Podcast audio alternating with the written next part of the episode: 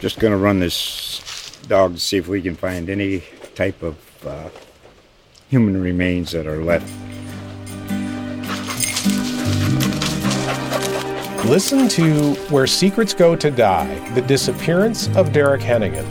From the Detroit Free Press, a new podcast set in the woods of Michigan's Upper Peninsula. Available on Apple, Spotify, Freep.com, or wherever you get your podcasts.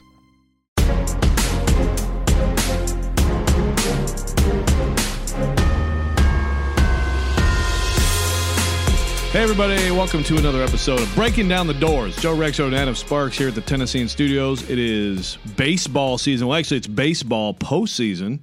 I think we're going to stick to that today, Adam, and we're going to talk about something that is being talked about a lot, which is interesting. It's being talked about a lot because the discussion is whether anyone ever wants to talk about it, which is Vanderbilt baseball or college baseball. Yeah, you and I both like sports talk. We're on sports talk radio in town, and that is the interesting thing. It's talking about not talking about it.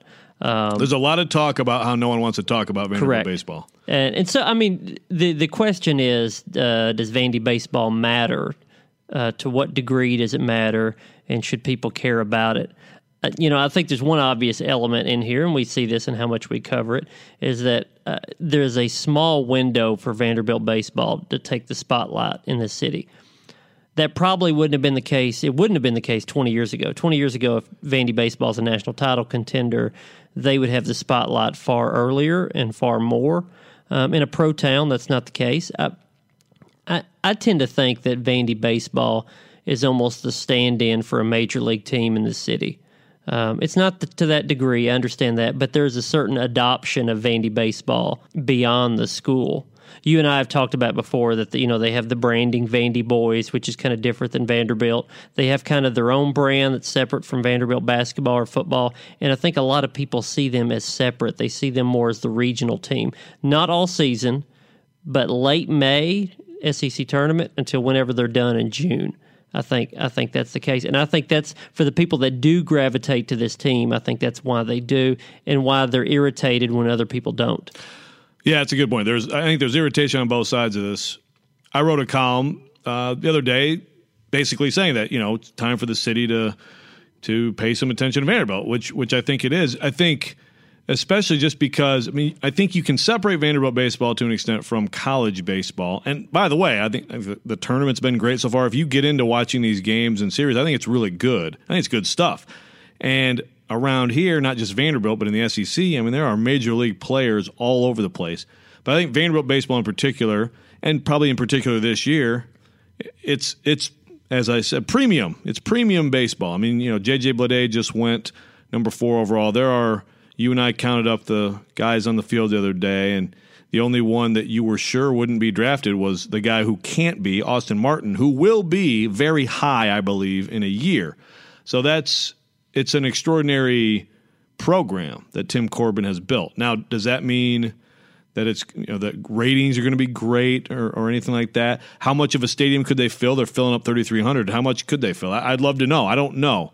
I do think the talk radio thing, Adam, is it's a separate thing, and it doesn't.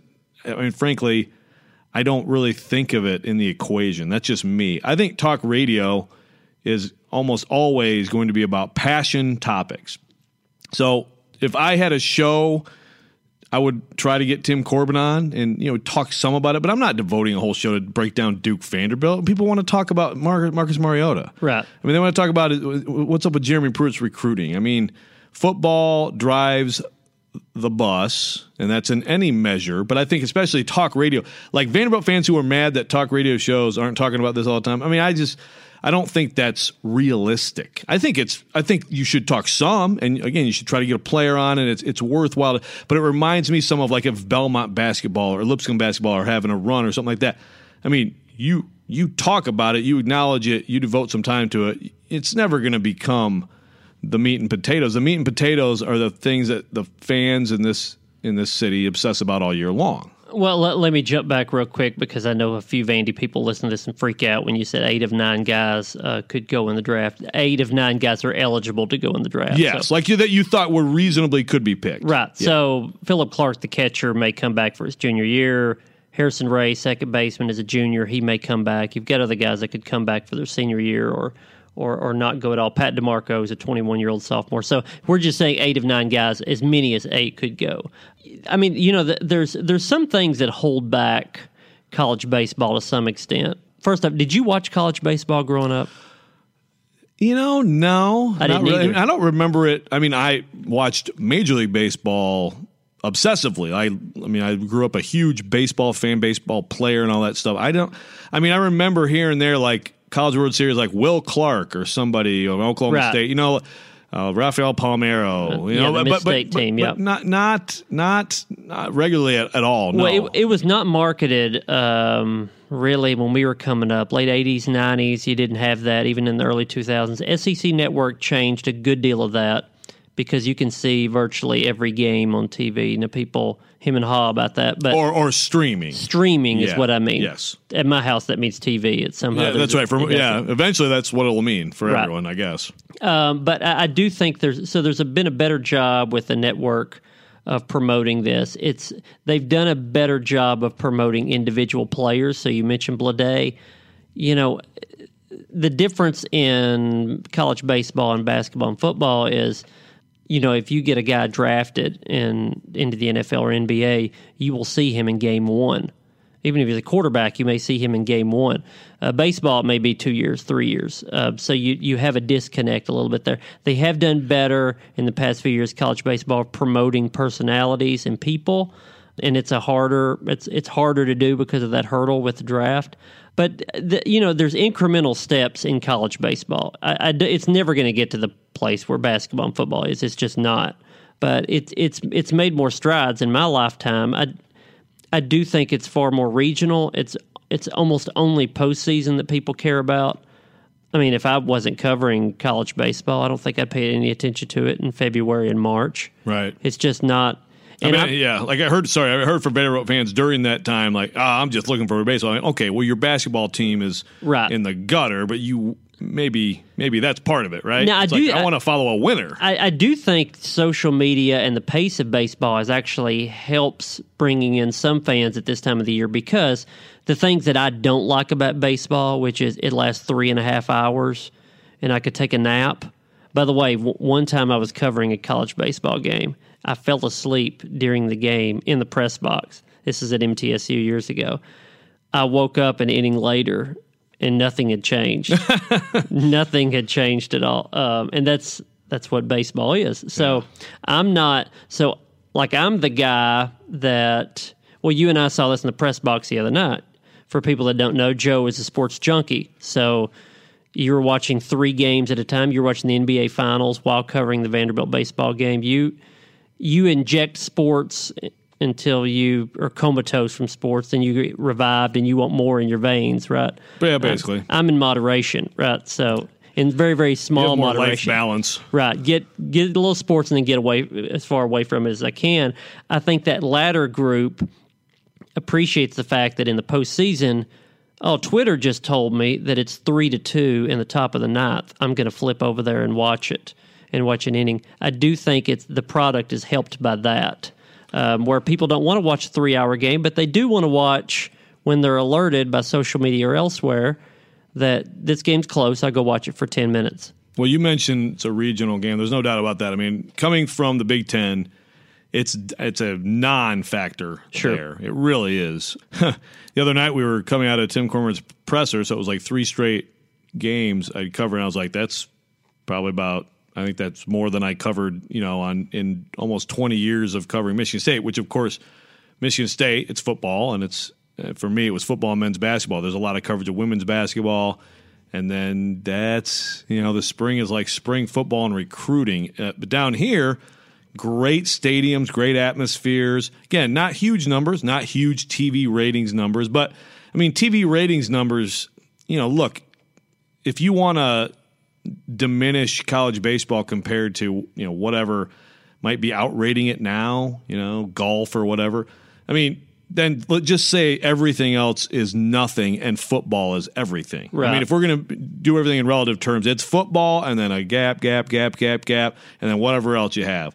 And college, I mean, they've gotten pretty good ratings for some of the College World Series. They get 25,000 people there, and it's a nice tournament and a spectacle. I, you know, if I've never been there, I've been told you've been there, I've been told it's a great event. So I think when you get to that point, that's the, now the finals are over, the Stanley Cup finals over, and that's a, a, a perfect window for the sport to, to draw some people. Yeah, the the College World Series is something that uh, you you get it once you've been there. You know, my favorite my favorite day covering the College World Series is actually not not the games, not even the National Championship Series, which I covered Vandy in.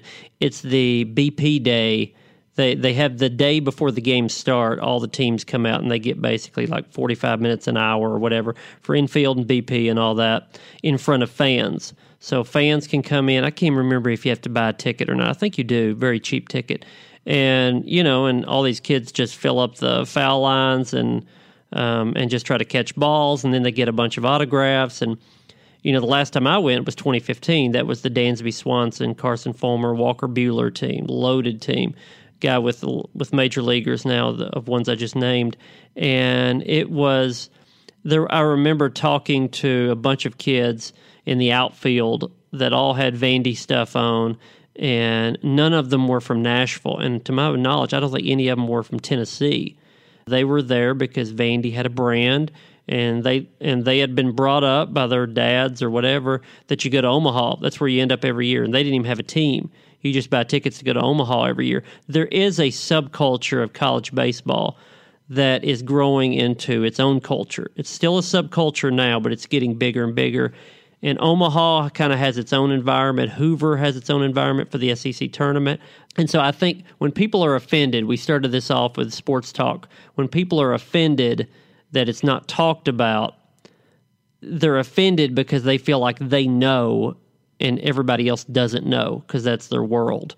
And that's fair, but that world is not big enough to draw ratings as you mentioned and it's not it's not a hot topic so to speak. Well, the next question on that is in, in comparison to baseball, because like you said, you got kids out there.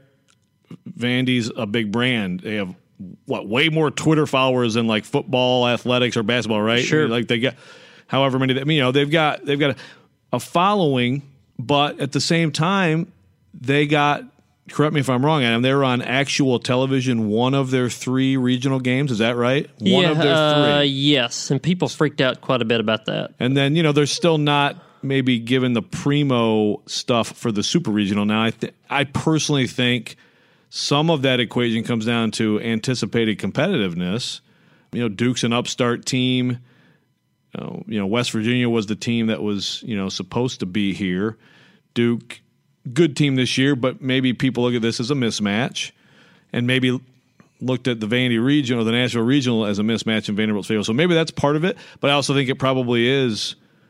You're you're talking about other SEC schools with much bigger student bodies, much bigger alumni bases, fan bases. I mean, I'm assuming that's a is, is that is that what you think it is for the most part? Yeah, I mean, it's got to be number one. I'll back up again on streaming TV.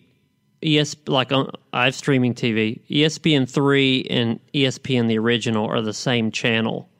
You go to the app and there's just games, and I don't know which ESPN it's on, but they're just games. So that's one part of it. Yeah, I mean the super regional they're on because you have less games, so you have more, you have less games to fill the same space on TV. So being on ESPN two and ESPNU in the super regional, which Vandy will be, it's a little easier. Vandy and Duke doesn't move the needle, I think, as a lot of other fan bases. I mean, LSU, Florida State, and neat, you know, Florida State squeaks in the are, those are tournament. two brands, but but yeah. two brands, and they get regular ESPN for one of their Sure. games. Yeah. So, Uh, but but let me jump back on this point too. You mentioned Twitter followers and all that and branding. Uh, I, I, I looked at this right now. Vanderbilt men's basketball Twitter followers twenty two thousand.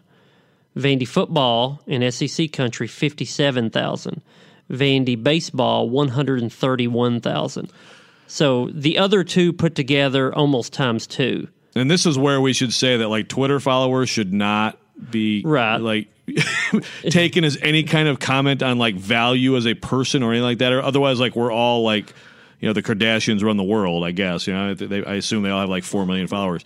But still, it's it's interesting. People, it's people, kind of interesting. People care outside of Nashville. I guess is the point of that. And I've, I haven't looked, but LSU would be enormous. That's a that's an unbelievable baseball fan base. I mean, you get some of that in numbers. That's the enrollment of schools. That's the the history.